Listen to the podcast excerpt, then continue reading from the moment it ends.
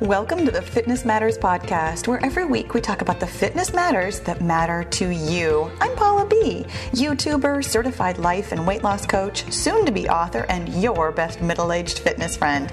Are you ready to talk about the fitness mindset that matters to you? Me too. Let's go. Okay, hello, hello, and welcome to the Fitness Matters podcast with Paula B. That's me. You guys, this is episode number 221, which is the book club episode in partnership with Chirp Audiobooks. Now, for my friends who don't know, Chirp is an audiobook retailer that offers all kinds of books, not just the self help books that we read around here, but all kinds of books for really steep limited time discounts. And this month, we have been reading How Emotions Are Made by Lisa Feldman Barrett. And today I have invited my friend Sally to join us for our conversation. Hello, Sally. Thank you so much for being here today. Hello, Paula. How are you today? How are you feeling today? How am I feeling today? Excited. And uh, and for those who read the book, I'm, I'm trying to get my butterflies to fly in formation. I love it. I love it. So, you guys, by way of introducing Sally, I'm going to tell you a story that I had been talking. I think I had already mentioned this book on the podcast, but I actually don't remember that. And Sally, you can correct me if I'm wrong. But we, uh, Sally is a member of the Get Your Goal group, which is my private membership group.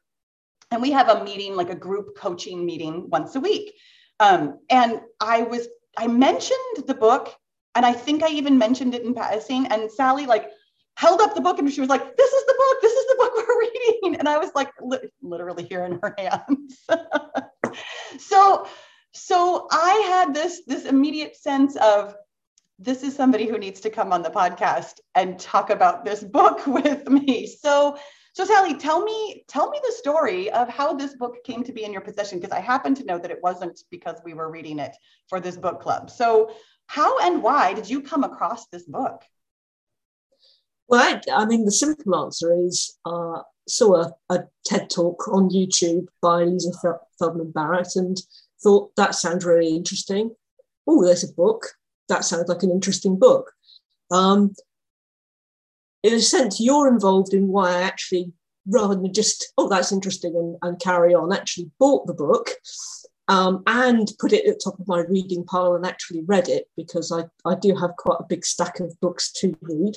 Yeah, um, so it kind of it got to the, to the top of that because really I was I was just at the point where I wanted what this book was offering, which was basically a sort of a a, a, different view of what are your emotions and where do they come from? And it, just sounded just to say and at that, that particular point i'd been you know enjoying your podcasts getting an awful lot from them.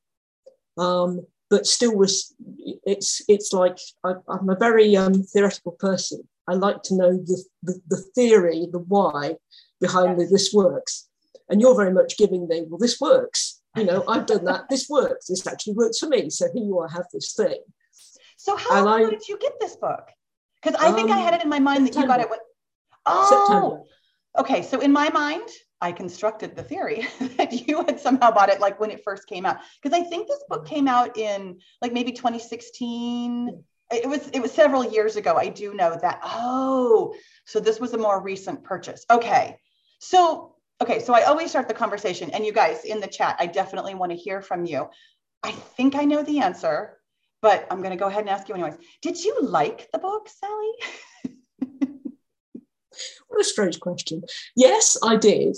Okay. I mean, having said that, I mean, I, I, would say I love the book, um, but I've also wrestled with it. I mean, it hasn't. It's it's not just been entirely. Oh, everything here is wonderful and perfect, and I understand it first time, and and find that. In some parts, were like that, and the whole idea of of emotions being something we create was just an absolute aha for me, yeah. because I was well versed in the in the more traditional view that um, you know I'm a human being and I've got this rational side that's fighting my emotional beast that wants to run amok and if I'm realistic about it, I was recognizing more and more that actually that's not how I am.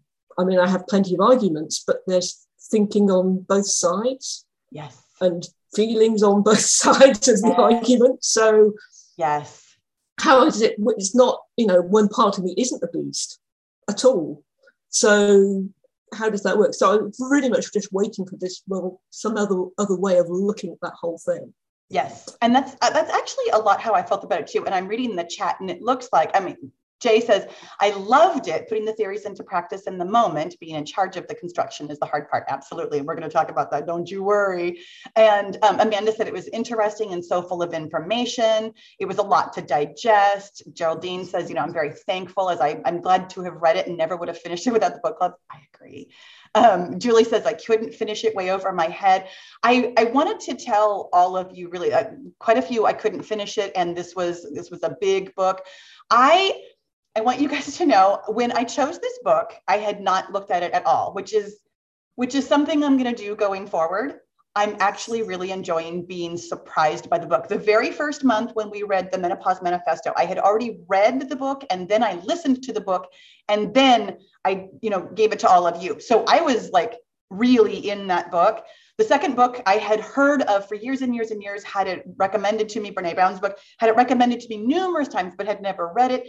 This one, I had never even heard of it before Chirp came to me and was like, hey, here's some options. What do you think about these? And I was like, sure, we'll go with that. I actually really liked that. I, in my mind, came to this book like, okay, I'm going to read this book and I'm going to like understand it. And then I'm going to like come here on the podcast and like have a, a, real dissection of all the theories in it and really talk about it. I got about three pages in and I was like, oh, yeah, you know what? I'm going to read this like a novel and I'm just going to see what my brain holds on to. I, I will be completely honest, I didn't understand some of it. Like, I'm going to say a fair bit of it was like, I need to I need to read that again. I need to absorb that again. I had a couple of big key takeaways, which is what I allowed myself to do. And there were also lots of details that I was like, I, I, I didn't get that. I didn't get that at all. So I'm very curious, Sally, that you said that it took you a while to kind of absorb it too. I think, I mean, you're one of the smartest women I know. So I'm I'm intrigued by the fact that because I okay, you guys, I don't know, Sally has them next to her here right now, but she has pages and pages of notes on the book. exactly. So so I know how much she like absorbed this and really took it in and really like got the science of it and everything. And in fact, even um, oh, said that loved listening to it and wouldn't have done so well with a physical copy. That's interesting because I actually think a physical copy could have been helpful because apparently there were lots of diagrams uh, which of course we didn't get to see, you know, in listening to an audio. There's one diagram I'd like to try and share share here. Um, if we get time, there's one okay. diagram I would like you all to see. Okay, because I, so so from your from your taking it in, because I know that you have both read the book and listened to the book. Did you make it all the way through the audio? No. Okay. No at least part of the way. Okay. Because I am, I am yeah. very curious about the difference between listening to it via audio or reading it on paper. And I, for the third month in a row, I can see myself wanting both copies. Like I, I loved listening to it for a lot of reasons. And I can see how referencing it again, and this feels like a very reference it again kind of book. I can really see how referencing it again might be better done visually than uh, whatever that word is, audit- auditorially, I think is the word. Um, oh, and Lori says the narrator was okay, but a bit too acty. I find that so fascinating because that was actually going to be my next question to you. How did you feel about having the book narrated by somebody who wasn't the author? I'm very curious about that. What did you think, Sally? I have opinions, but I'm going to ask you first. Well, I mean, I've actually heard quite a few of uh, Lisa Barrett, Feldman Barrett's uh, podcasts, so I kind of had her voice in my head. Oh, as she has a, a podcast. Go ahead and tell us the name because I didn't know she had a podcast. Well, not not her own podcast, but she's oh. she's been guesting all over the place. Oh. She's her website. Her website. She got a website, um, which I can't remember, but we can obviously get that. Yeah. Um, and it's got a page of every podcast she's on, oh. been on. Okay. Um, and some of some are a subscription only, but quite a few are out there and you can listen to them. So, yeah. So was it jarring um, for you to have like to recognize her voice and know and then know that this wasn't her voice? Oh, thank you, well, Trisha. In the chat, it, it's lisafeldmanbarrett.com. Thank you, yeah. Trisha. Um, not wanting to offend my American friends, but but to me, her her accent was kind of similar. I mean, that's very, very broad. So because her accent was kind of similar, I could I could find it acceptable. I think okay. if, if she'd been, but it wasn't. It. I think if I'd been listening, if listening was the first time I'd met the material, then yeah, absolutely, that the first eight chapters would have just flowed past in a novel kind of way. And I think I might have enjoyed it, but I certainly wouldn't wouldn't have got as much from it as I did from reading. Yeah, yeah. Um, well, and that's, I mean, and I think that's why I allowed myself to truly just listen to it as a novel because I mean, I, I can learn by listening. I'm very capable of that and I can learn by reading. And so I I can see how having both of those would be in my favor for this particular kind of material though, because there was a couple times later in the book when she would reference something, you know, from chapter one, uh, which she did numerous times in the late chapter. She's like, oh yeah, back in chapter one when we talked about, it. I'm like, that was three weeks ago when I was listening. Like I would love to just like flip back and be like, wait, what? But really specifically, the reason I ask about having somebody who is not the author read. Mm-hmm. There were so many personal stories yeah. in this book where she says, I and me and my daughter and all that. And every time, you know, the narrator said it, I was like, but that's not you. That's not your daughter, Sophia. so for me, I found I found her voice to be quite lovely. Like I really enjoyed it, very easy to listen to. But there was just that half a second of, but wait, that's not you every time she told a personal story, which I mm. thought was really interesting. Um, Amanda says that I watched a few of her TED Talks and the narrator did not change my perception of the content. Oh, that's really interesting. I would not have finished the book if I had been reading the actual book. I think, well, okay, you guys, I, I think part of, because there's quite a few didn't finish it or, or couldn't finish it. I do think some of that was truly our, our time constraint here. I mean, I just started talking about this a month ago. Having having only a month to go through some pretty dense concepts and some like for some of us i mean for some of us this is like really brand new information. I i have i have delved into this world before. Um there was a book that i meant to look up the author of so that i could recommend it to you. When you watch the replay i'll have it in the show notes or the description box. I read a book a couple of years ago about um, a neuroscientist who was looking for a fingerprint for um, sociopathy, like for sociopaths. And, and so he was doing MRIs on all these brains and things like that. And so the first part of his book was all about how there is absolutely no such thing as a fingerprint for any kind of emotion. And so the first, what, like two or three chapters of this book was was really, really similar. Come to find out, I'm going to spoiler alert this for you because it, it really is the whole point of the book. But so this neuroscientist who was looking for an MRI, like fingerprint of sociopathy, turns out he's a sociopath.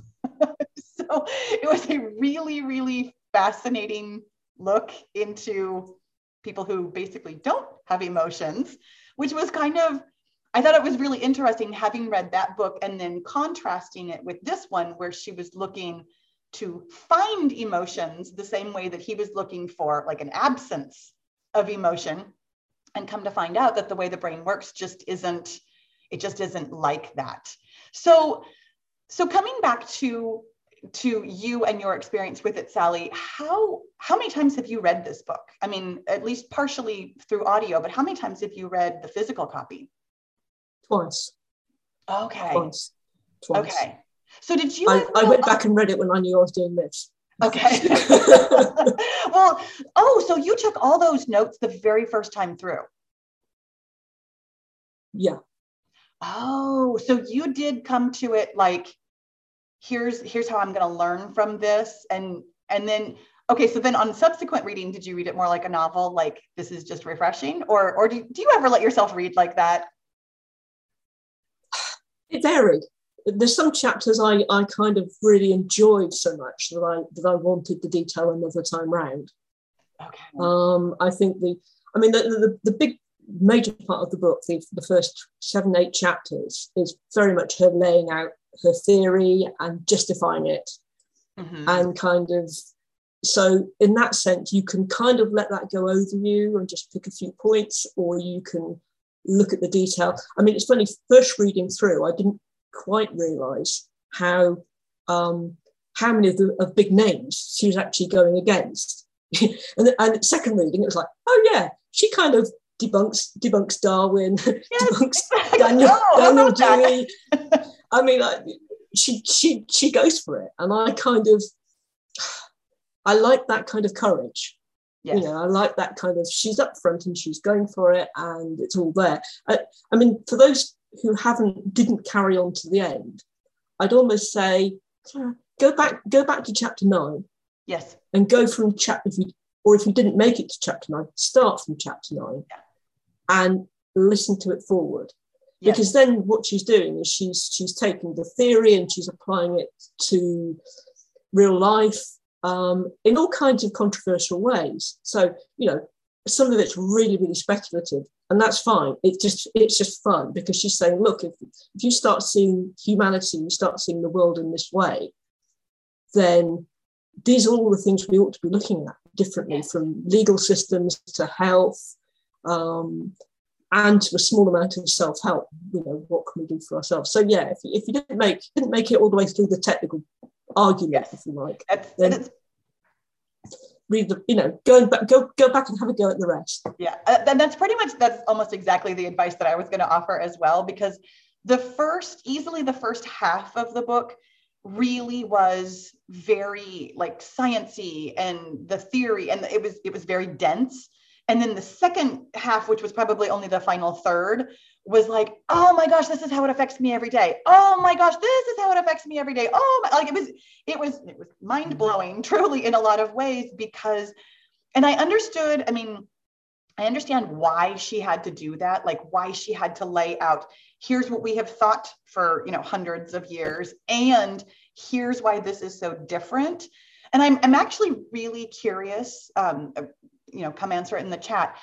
Had you ever thought about emotions this specific way before? I know that it's something akin to what I talk about about how you are the creator of your own emotions by you know you create them through thought but i'm curious if if the science therefore also made sense or if this whole thinking of wait a second what do you mean emotions aren't like the same for everybody? Like of course death is sad. Of course you know war is is terrible and all those kinds of things. Like like was this a novel experience to even think about emotions like this? I, I feel like I feel like those of you who listen to the podcast and maybe are kind of familiar with the things I talk about might have at least laid the groundwork for it. But I am really curious if it felt like like brand new information.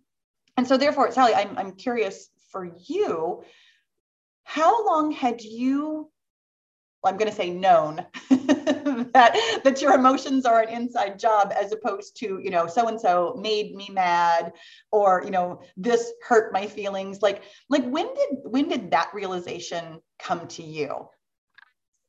Ooh, tricky one tricky one well, you don't have to give me an exact date but no, i mean was it was it, it as an inside job i mean that was more clearer from listening to your podcasts i think I would say that that laid those seeds.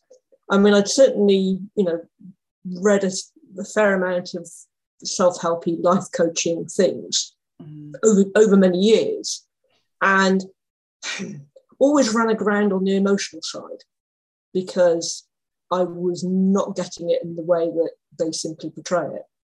And it was really the mindset work which which you were putting out in your podcast, which was suddenly making a lot more sense to me. And then, of course, you, you get involved with you and you find that you're saying, well, feel your feelings as well. Yeah. Which was like, oh, okay. we'll, we'll find a book about that. We will, I promise. like, well, this, ah, I, this is, this does include it. I mean, for me, because, you know, as you know, the, the, the feeling my feelings part of, of, of the work has been the, far tougher part for me than finding my thoughts has been. Um, for so many of us. I mean, thinking thinking comes much easier to me too. It really does. and hearing the thoughts comes much easier to me. It really does. And it, you know, although it, it I was prepared to accept you as your word in terms of, you know, feel your feelings, it's good for you. Um, it kind of helped that this book actually does say there's neuroscience behind that. Mm-hmm. Because I had, there's always a part of me that thinks, well, okay, feel my feelings. Why do I want to do that? why do I want to do that?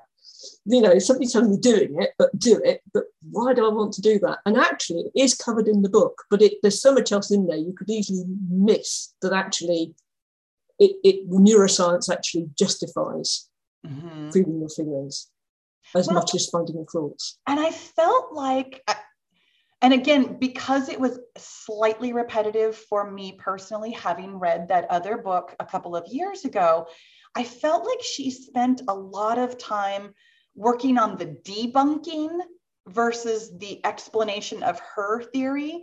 And I, I thought that was particularly interesting because honestly in in some ways i mean yes like i said it was it was slightly repetitive for me because i had read that other book but i was wondering for somebody who came at this uh, essentially blind was it almost confusing to be like wait a second so here's this theory over here that i don't know and then now here's this theory over here that she's purporting that i also don't know and so i'm kind of trying to learn both of them and then she's explaining that this one is better and this one is like I even found myself kind of feeling that way again in the later chapters when she would reference it again. And it was like, okay, now wait a second. What are all the tenets of, you know, the essentialism theory versus her constructed theory? And I, it was, it was very interesting to me how much, like how much language you had to learn to even understand what she was talking about. And, um, and Geraldine says, I wish she had done a summary of things. Geraldine, I don't know if you made it all the way through, but she kind of did, right? I mean, literally, like the last three pages was more of a summary, and it was like, ah, here we go. This is what I've been waiting for. I, I could have, I could have used a little more cliff notes, maybe in the middle before we got on to some of the practical application. Um, and Lori says her theory is pretty simple. If we weren't basically all drowning in essentialism, even if we didn't have a name for it. Exactly, exactly. Which uh, kind of leads me to my next question about what, what did, well, here, let me ask a, a really broad question and for everybody in the chat as well. What would, what do you think was your, like, if you had to pick one like biggest takeaway from the book, what do you think is like the thing maybe that you found the most surprising or just that felt the most relevant to you personally? Mm. It, it would probably be just the, the, the, the theory of constructed emotion. Yeah, you know, that, constructing that, emotion versus that, sensing it from you're you're you're you're constructing what you're constructing is your own. You're you're informed by the culture you're in, and the people that raised you, and all those things contributed to it. Yeah. But at the end of the day, you're not drawing on sort of genetic givens and foundations. You're drawing on something that you're making, and up to from a day to day sense, moment to moment sense, you're remaking it live as you go. Which I found that fascinating too. And I honestly, I didn't, I know she said it numerous times, but I didn't quite get that until I was almost done with the book. And she said it, I, I, what must have been the fifth or sixth time. And maybe that's what did it for me finally. But I was just like, oh, none of this is static, which again is something that I do talk about. And she didn't specifically use the word neuroplasticity. That is the way that I've always heard it, that you can reshape and reform your thoughts and your feelings, reform your brain. And I, when she said it, it was just like, oh, it's true. There is no such thing as, like in a nugget, happiness happiness i mean i hate to say happiness doesn't exist but like but like there's no nugget of happiness that is the same for every person or the same even for you every time. And just even the thought that that we are constructing happiness every single time we feel it i agree that was completely mind-blowing to me Um, and uh, Amy said that the most relevant for me was the idea of the importance of our individual contexts in creating what we understand to be a feeling. Totally, totally agree. And for those of you who didn't make it all the way through the book, I it was either chapter eight or chapter nine when she talks really specifically about the legal system and about how we are all trying to basically apply our own thinking about our own feelings to other people and and how far reaching those consequences are kat says that the takeaway is you have the ability and responsibility yes yes yes yes absolutely love that um, Lori said that the idea of emotional granularity and that I can create emotions that fit my needs and goals if I'm aware enough. Yes, I love that. Let's actually let's actually talk a little bit about emotional granularity because I I understood that concept, kind of.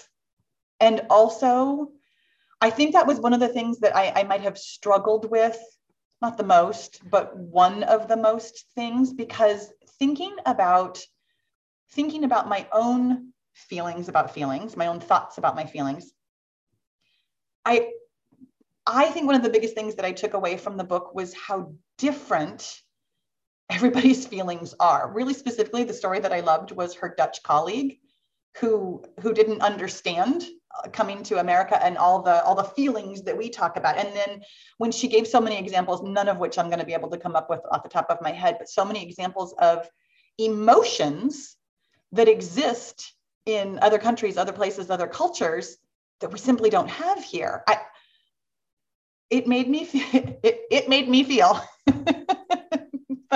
but I had I had some thoughts about that where I was like, I am not a citizen of the world. I had no idea. I, I really, truly felt that some things had to be universal. And and therefore my emotional granularity, I thought that I was I was pretty good with that.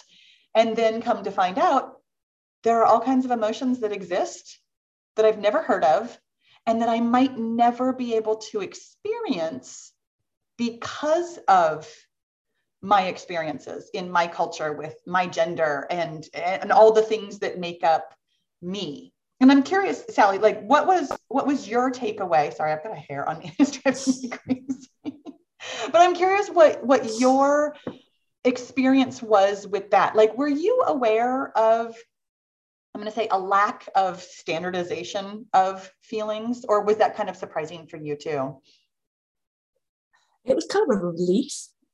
Oh, I love that. You know, because uh, assuming assuming that you know the traditional model that there's all these standard things that we all have, and yet in comparison, real life experience says, well, actually, no. Sometimes, uh, you know, I, I'm sure people are doing or experiencing something which I don't have words for, or so in a sense, to have it like no, no, it's not universal, but actually, you know, there are these missing bits and pieces because it went along with the idea that you can make up your own words for emotions. Yeah. I can't. She mentioned an author, and I I can't remember the name of the author, but who actually throughout their descriptive writing does this kind of word construct word construction.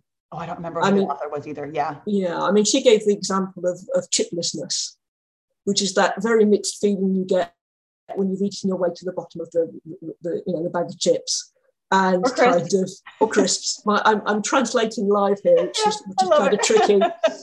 um, you know, and that feeling of both disappointment when you your, your hands groping and there's not one there, plus that heavy feeling and that guilty feeling, the, you know, that, that whole mix that we all associate with having eaten a, a large amount of something.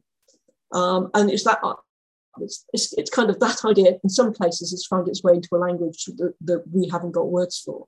Yeah. I mean, I think the other thing is because you think, well, is she completely saying there are no there are no common emotions? And actually, she doesn't. She's not because what she says is effectively our culture and our situations develop the, the, the language and the emotional models that we need. Mm-hmm. And if you think about it, human beings have some pretty common problems to solve.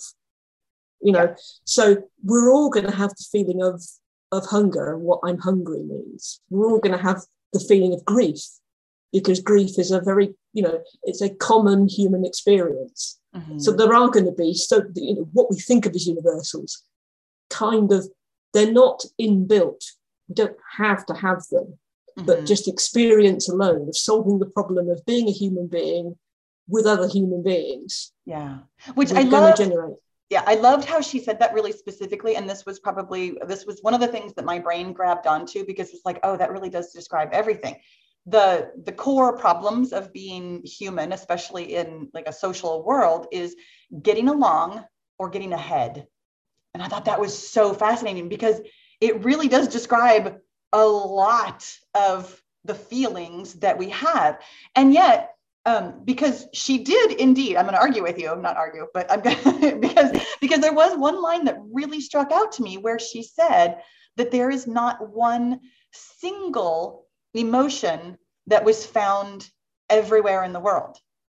Not that not that we don't have lots of overlap but like not every single tribe that they had studied or, or society that they had studied felt and i don't remember if it was happiness or anger do you do you remember that not everybody has a word for happiness and not everybody has a word no. for anger things that i consider like primary emotions are not considered primary other places? Well, there was a, I can't remember, it was a tribe somewhere, because obviously the, the westernization of the world, I mean, we, have you know, thank you, Hollywood, you've exported, yeah. right? You've exported a whole load of, a whole load of emotional language. But I think it was a whole tribe who only saw emotions as something to do with the relationship between people. That on your own, sitting somewhere, you, you weren't going to be having any kind of emotion. Yeah, so fascinating. Which, right? there was there was a lot of mind blowing. There was I, I felt like when I when I allowed myself to to simply just be immersed in it versus listening to it and thinking to myself, I don't quite get this, I don't quite get this, I don't quite because that got really loud in my head a couple of times where I was like, I, I'm kind of following you and I'm also kind of not. But when I allowed myself to just listen, there were so many moments where I was just like, oh my gosh, I never thought about it that way before. Oh my gosh, I never thought about that way before. Um, oh, interesting. Julie said the first few chapters brought up anger for me, remembering going through hours and hours of emotion lessons. Oh, with my ASD son, the little pics of his face means, oh, the little pics of this face means sad, this shape of mouth in an O and raised eyes means surprised. I kind of had a moment of maybe my son has always sensed emotions on a different level. So, so this is super fascinating, Julie, to think. I mean, I if I'm going to here, here, let me just tell you a little something about what I'm getting out of your message here. I think that the anger might be towards the people who were saying, oh, here are the, these essentials of emotions. And then I'm wondering if it also kind of brought you a sense of relief, like, oh, just because he didn't learn it this specific way, that that he still has his own emotional granularity and his own way of thinking about things. And it is him still i mean obviously his brain is still constructing emotions and feelings the same way that that everybody does. It's so so interesting um, and laurie said uh, yes the same. So interesting. And i think that um, having been a preschool teacher i remember that we had a poster in our room with the the faces. And and I remember actually having a conversation with a child one time and they were like but not everybody who's happy looks like that and this was long long long before I did any kind of mindset work on anything ever. And I remember being like oh yeah of course absolutely. That's just one way to to to think about happiness. So for me I think I think I was ready to hear this message about there is no singular fingerprint for what any specific emotion is. I think i had already already come to at least some of that without ever putting it in words certainly but I, I, think it was it was really interesting like as soon as i found this work it was like oh this makes so much sense did you mm-hmm. kind of have that sense too sally like oh thank goodness here somebody put this into words for me yeah that was exactly it it was it was just so nice to have this complete theory if you like to replace the classical theory that made so much more sense in terms of all kinds of little little bits and nuances. Yeah. Um, you know, yeah. So that was that was why I I kind of got so excited and wanted everybody that I knew to read this book. You know, you've got a brain here, have a have a user manual because yeah. because we do carry this this essentialism model, even though we haven't got a name for it, in our heads for how the world works. Mm-hmm. Because I mean, it, maybe it's the obvious way things seem to work, but it's also kind of how we're taught and how we're told and how everything is shaped around us. And mm-hmm. having this other other way of no, actually, things can be constructed dynamically as we go along was just yeah it, it, was just so exciting and really a, a, relief more than anything else. Rather than trying to sort of fit square pegs in a round hole, it was kind of like, oh no, the, the peg can go over here. Yeah, exactly, exactly. And I think that's that's how that honestly that's how I felt coming to mindset work at all. I mean, truly at all. To come from a world where really i'm just going to go ahead and say everybody i know it's not everybody but just bear with me when i say something like that like everybody says oh you know that hurt my feelings or i just was giving this example somewhat recently like i felt so good when we put the christmas tree away like like we associate our feelings with our circumstances and with other people and with everything that's like literally outside of our control all the time for me to bring it in house and be like, oh, no, no, no, no. This is my own brain. I'm pointing to my heart, but this is my own brain constructing everything I feel. To me, that just it felt so empowering, so incredibly empowering that this is not outside of my control. Since literally everything else is, it was like, oh, now I can do this. But so having said that, I still feel like this is I mean, as she called it, like a revolution, it's still so underground. I mean, people just don't talk in the general world about emotions like this. And so I'm curious when, when, for those of you who did make it all the way through the book and, and Sally really specifically, like when you got to, Julie says, is that a summary of the book? Emotions come completely from us. yes. She has, well, she has some theories that that I found slightly more difficult to wrap my brain around. And I really wanted more science, weirdly, even though that was not my thinking in the first half of the book, but I really did want more science as far as how we affect each other's, as she puts it, the body budget, meaning also your emotions, how we as a group have influence on one another and i really wanted more explanation of that but it was it was outside the scope of what she was really specifically talking about. But I'm curious when when she got to the back half of the book and she was like okay so here's how this is this applies to the legal system. Here's how this applies to for example your pets. Here's how this applies to like other parts of the world. Like this isn't just theory. This is how this this shows up as essentialism in the world. And so i i'm really specifically curious because it was an american book written by an american did the did the chapter on on like the legal system. Did that have much effect on you or did you kind of turn that around in your mind like yeah this is how we do things here also? Or how did you feel about that one really specifically? Well i mean she she used um, british law as quite a few of the examples. I mean quite a few of her her, her cases were uk cases. Okay. That's which, interesting i didn't hear that. Isn't that hilarious? I, I was listening to it with my American ears and I heard American stories. So that's so funny that she had British cases too. I'm gonna listen to it again just for that. well, it, it, was funny because she started by saying, I don't know anything about British law. So, and I kind of thought, well, okay, so why did you bother? You know, why why reach out so wider? You know, you could yeah. have you could have stayed I suppose I'm just used to Americans only writing about America, so I was quite kind of quite surprised. Uh, I mean, it's only a few case examples, but I mean that she, that she mixed in there. Um, I, I mean, I thought she had interesting things to say. I think when she got to the point of, you know, maybe we abandon the jury system because, you know, jurors are biased, I was kind of like, oh, whoa, hang on, whoa, whoa, whoa, whoa, whoa. Right.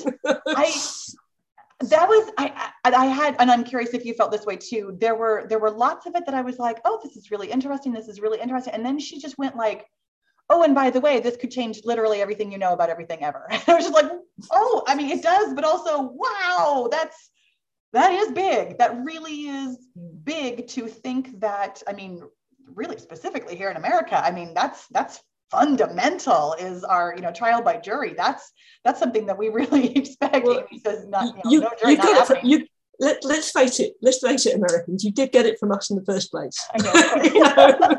Like like so many of our good ideas. Yes absolutely. You know it's uh, it's uh, the whole democ- de- democracy thing and uh, trial by your peers is something we've been we've been doing for a, a while. Yeah a while. Exactly. So funny though. But okay and amy amy brought this up too. Like i did not like that she says that dogs don't have emotions.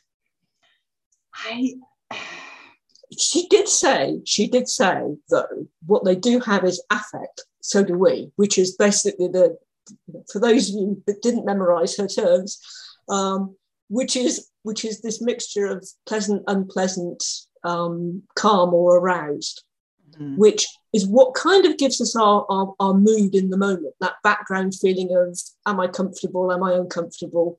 Am i energized? Am i relaxed Mhm. and as she points out, you know, if animals only have, you know, our pets, our dogs and cats only have affect, you can do an awful lot with affect.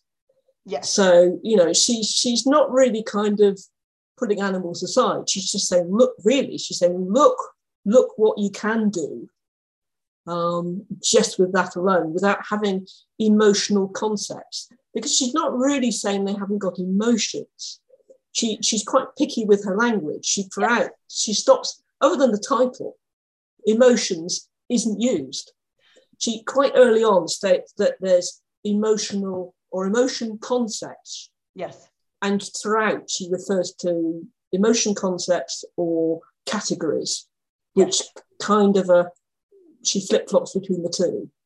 And it's really funny because I hadn't specifically noticed that. And you pointed it out to me just now, actually, just made something click because it is, I mean, as she said numerous times in the book, language is so important. Maybe you guys have heard me say that before too. Language is so important. And we, I think we all, again, I'm just going to go ahead and generalize, we all talk about emotions as like kind of this one thing, this very essentialism thing. And she's like, no, there's actually more to it. When you pull it apart over here, there's these concepts. And then when you pull it apart over here, there's the affect, there's what you see, that's how, you know, we behave and the, the things like that. And it was like, oh, that is really important to notice the difference because I did notice in that chapter really specifically, she did not have a sentence that said animals don't feel. Like Ooh, did not say that at all. She implied that they do not have feelings like we do that we attribute to them, but she didn't come out and say they don't feel, which is okay. So Julie says, wait, dogs don't have emotions? I'm out. right? and Amy says, no, my dogs have love. They love me. And my cat has a great deal of anger. See, and that's the thing. I mean, for me too, honestly, I I anthropomorphize my animals so much. You have no idea. My my animals have big personalities and they talk all the time. And it's and it's based on just how they're behaving, which is truly, I mean, here, let's bring this back around. This is what we do with people. We're uh, people are already anthropomorphized, but but we are projecting our own perceptions onto somebody else's behaviors all the time and attributing that to their emotions. But really, all we have is our own. Bringing it back around. Okay. Um, and she was talking about the idea of an emotional concept based on them not having human language. And this is, I, I thought that was very interesting too. And I think had the entire book been about animals and emotions, I think there would have been room for a lot more. At that point, I mean, what was it, chapter 11, chapter 12? I mean, we were so far in. I think, I think the like the back third of the book, she had so many ways that this applies in the world that almost every single one of them could have been a book in and of themselves. That I think she kind of just wanted to put it out there like, here, this is something else to think about here this is something else to think about and then didn't maybe fill it in as much as she would have you know in a, an entire book by it. And actually speaking of that sally have you read her other i know she's got at least one other book i think it's like seven and a half lessons about the brain or something like that. Have you read that one as well? Yes yes Oh, yes. And i was going to say way back in the chat, somebody was saying, hasn't she got a kind of summary or an easier version? And and seven and a half lessons about the brain. Um, it she describes it as a, a, a beach read. It's a beach read on neurobiology. I know. So I don't. I think that's an oxymoron. I really. No, no. Seriously, seriously. That's really? it's it's written. It's written very uh, very lightly. It's almost like it's eight chapters. Okay. It's a small book. Each chapter could be read on its own. Um, okay. And yet, it's kind of a lighter version of what what you might like to know about your brain. Okay. It's not the hard argued kind of academic um, research type of thing at all. So is it's it only about emotions or is it about other things as well? It's a, it's it's broadly about your brain. Seven and a half lessons okay. about your brain. Okay. Uh, and how it so it's works. about how we think as well as how we feel and is it about how we behave also i'm curious if we're getting the whole thoughts feelings actions chain in here no it's okay. much much lighter and, and, and smaller in that sense okay. so okay. It, it's not it's not a substitute for um oh no no no i just meant i was wondering if we got a little bit about more topics or if it's seven and a half yeah. lessons about the brain regarding your emotions only lightly regarding your emotions. Okay. because she sort of talks about why do we have brains? You know, why do we have a brain? Oh fascinating. You know, how how come why, why what's a brain for? Why do we have one of those? Yeah. Yeah.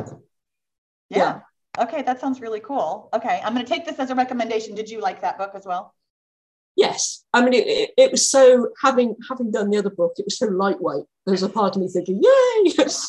Right. so i I actually read it and thought, this makes, oh, okay, owning up here, I thought, this makes a really good Christmas present. And I was, a, I had a last minute present to do, so I actually gave it away. I thought, you never know, I've read this. Look, this looks brand new. So I, I wrapped, it, up, wrapped it up and gave it away, thinking to myself, I must get round to buying another copy because books don't escape my library very often. Yeah. Oh, that's uh, so funny. I love it. Yeah. I I will definitely consider reading that as like a a nice um, companion piece. I again, I my overall takeaway was that I really enjoyed this book. I felt like it corroborated a lot of what I talk about. There were at least two or three times where it was not the book's fault. It was thoughts I was having about the book, about what I was reading, where I was like, oh my God, everything I've ever said is wrong.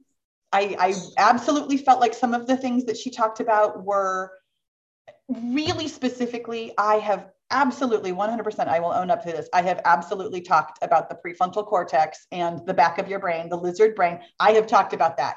And so to find out that neuroscience has really debunked the parts of your brain conversation honestly in my mind I I don't know that I ever truly believed that you thought some thoughts in one part of your brain and other thoughts in other parts of your brain. I've I've used those as like a mental model just for here's how you can think about it, but it's not necessarily like literally the science. I I, I feel like I've been really clear, you guys. I, correct me if I'm wrong, but you know I'm not a neuroscience, right? like like I'm not a scientist at all. but the, the point that she makes is that a lot of scientists are still working on the old you know triune brain model. Yes. Um, well, and and and a whole load of her colleagues are still racing around trying to find the bit of the brain that does you know the circuit that does such and such a thing. So I mean that's why it's part of the book was really actually that controversial, because there will be plenty of her colleagues out there kind of going no. you know, Again, that's how I felt, and I'm not her colleague, but I felt that same way. Like,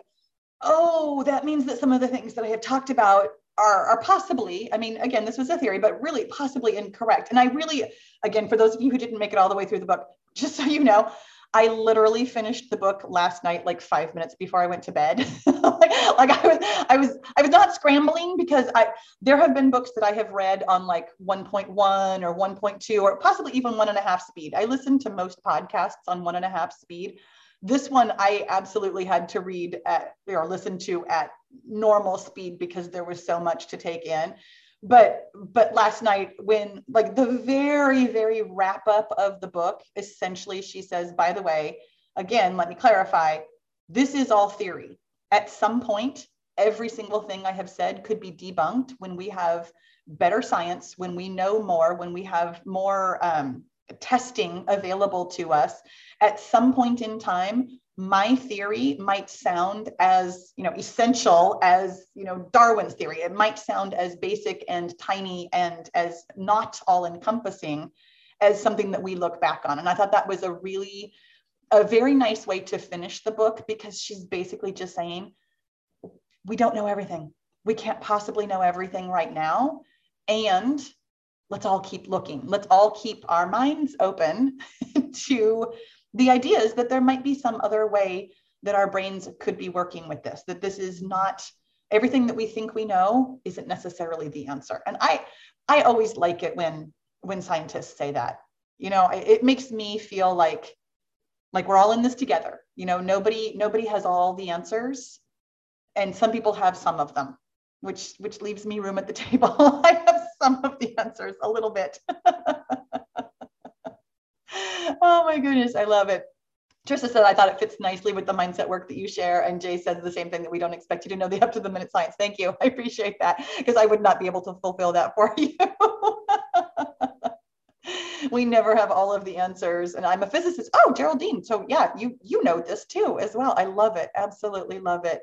Um, Geraldine said the, the bits that I found most interesting were her answers to age old philosophical questions, such as Do we all see the same colors? Does the tree make a sound? I loved that. Those are those are conversations that I have had in my own brain and with other people before about how it it truly is impossible even on the most basic level to know whether or not when you say green if you're seeing green the way I'm seeing green which obviously you're not because my mother just the other day did this to me. She looked at something on her phone and she's like, the green button. And I'm like, that is blue. That is as blue as the sky. Are you kidding me? so no, she did not see green. Same way I see green. So funny. Julie says, I'm glad I came to listen, even though I didn't finish. This was really helpful. Yay. I'm glad. I'm super glad. You guys, I I, here, let me wrap up with with my thinking about this book. I found it to be a dense read. I found it to be immensely enjoyable for the parts that I could I could take in without like thinking too hard about. I also found it to be very thought provoking. Like I would absolutely recommend this book as something to not just sit and enjoy and not just read because you agree with everything. And not just read because you disagree with everything but but to take in and kind of just find a slot for it in your mental model of how how feelings work how your feelings work how the world works how other people's feelings work all of that. I, I find that to be helpful in that sense. Would, would you agree sally that this just kind of slots in somewhere? Absolutely absolutely does. I, I and I think it, it for me it just supports so much of what you do. I mean, the, the chapter nine is kind of as near as she gets to self help. It's the self help chapter. Yeah, and it, it's it's very theoretical. It, it's not really practical. It's saying there's all these kinds of things that might help you, but go, doesn't go into detail. Well, well, it did because she specifically said you should exercise. Just I'm throwing that out there, you guys. that was well, my favorite she, part of the she book. Said, she mentioned exercise. She mentioned sleep. She mentioned, uh, you know, body budget, diet, basically yeah. eating the right thing, eating healthily. Um, and also, she mentioned effectively. She mentioned managing your mind because what she said was, you know, you need to deconstruct your emotional concepts, mm. and then you can you can rebuild yourself new ones. She yeah. didn't say how, practically how do you do that? But of course yeah, you you do you see you do. So for me i think you know the practical gap of how do we actually do chapter nine? Well we'll come over and, and, and see paula because she'll uh, she'll help you out of that one. Yeah i agree. I, that was a very nice summary because i do agree that essentially what she says is your feelings are really important and the more you know and understand them the better you'll feel. I mean, she does not actually say that that concisely. How, how many pages was this book? But that is essentially the message that your feelings are important. They don't come from outside of you. And when you understand them, that it will enrich your experience, your human experience. Absolutely love that. Trisha says, I love the book club. Me too. This and the others have been getting me to think. This is this is why I'm going to continue to choose books blindly, you guys I, I like being challenged. I like reading something, going into it thinking, okay, I think I know what this is going to be about. And then not necessarily having it be entirely different, but just having it be what it is. Just really enjoy that. So, so fun. And in fact, here, mm-hmm. here's the part where I'm going to do my my final podcast finishing. Here we go. So, thank you guys so much for joining me today. So, coming up in the month of February, we're going to be reading Live the Best Story of Your Life by Bob Litwin. I don't have a link to put um, in the chat room here, but when I send out the replay, I will definitely have um, well, I'll have a link to Chirp Audiobooks just so that you can go there because, of course, Chirp Audiobooks has this for really cheap this month. It is only $3.99. And if you are brand new to Chirp, you can use the code PAULA5, which is P A H L A, and the number five with no spaces to get $5 off. And I have to tell you, you guys, I know that, um, well, I, I don't know. I if you are new to me, you don't know, but if you've been around for a while, you probably have noticed I don't do a lot of brand deals. I just, I've, I've worked with a couple of different companies and I have lots of feelings about them. And I really love working with Chirp, really specifically when we were working together to find the, the book. Thank you, Trisha. Trisha, you are just like Johnny on the spot with these links today. Thank you so much. The author of the new book is uh, Bob Litwin. He's apparently this amazing tennis player, and um, like a he's. This is going to be a little bit more self-helpy. This is this is not going to be as densely science. I hope we'll see. I'm going into it blind, you guys. But so here's what happened. So this book was already on sale, and it was only going to be on sale for like another week or so. And then as soon as I said, "Oh, hey, here's this book," the people that I work with at Chirp went to the publisher and said, Can we please have this on sale? Can we work out a deal with you so that it can be on sale for the entire month of February? Like, Chirp is awesome. They they want to work with me. They want to work with you. They want to give you amazing deals. And frankly, they're just really nice. Like the people that I work with there, they're really nice. So so if you are a brand new user, you can get the $5 off. If you are not a brand new user, you can get it for $3.99. If it is not available where you live, honestly, you guys, you never, as you saw in the chat, you don't even have to finish these books. You don't have to read them. You can just come hang out with us, totally fine. And you can read it any way that feels best to you, because that really is, it's one of my favorite parts of this conversation when we talk about the difference between reading and listening and how how that affects you and how you absorb the material. Super super fun you guys. So many thank yous to everybody to sally. Thank you so much sally. So so appreciated having you here today. Thank you everybody for being here today. So much fun. Um i don't think i told you the next live do i have my calendar here? I do. It's going to be the last sunday in february. Don't mind me looking at my calendar. I'm already on March. That's how far ahead I'm planning. The 27th, Sunday, the 27th of February. And when I hand out the replay, I will have a link to register because I do like it when you guys register. That way I let in only people who are actually here for the book club as opposed to, you know, riffraff. you guys, thank you so, so much for being here. I'll see you next time. If you're getting a lot out of the Fitness Matters podcast and you're ready to take it to the next level, you're going to love the Get Your Goal coaching and accountability group. We take all the theory and knowledge here on the podcast and actually apply it in real life on your real weight loss and fitness goals. It's hands on, it's fun, and it works. Find out more at paulabfitness.com slash get dash your dash goal and let's get your goal.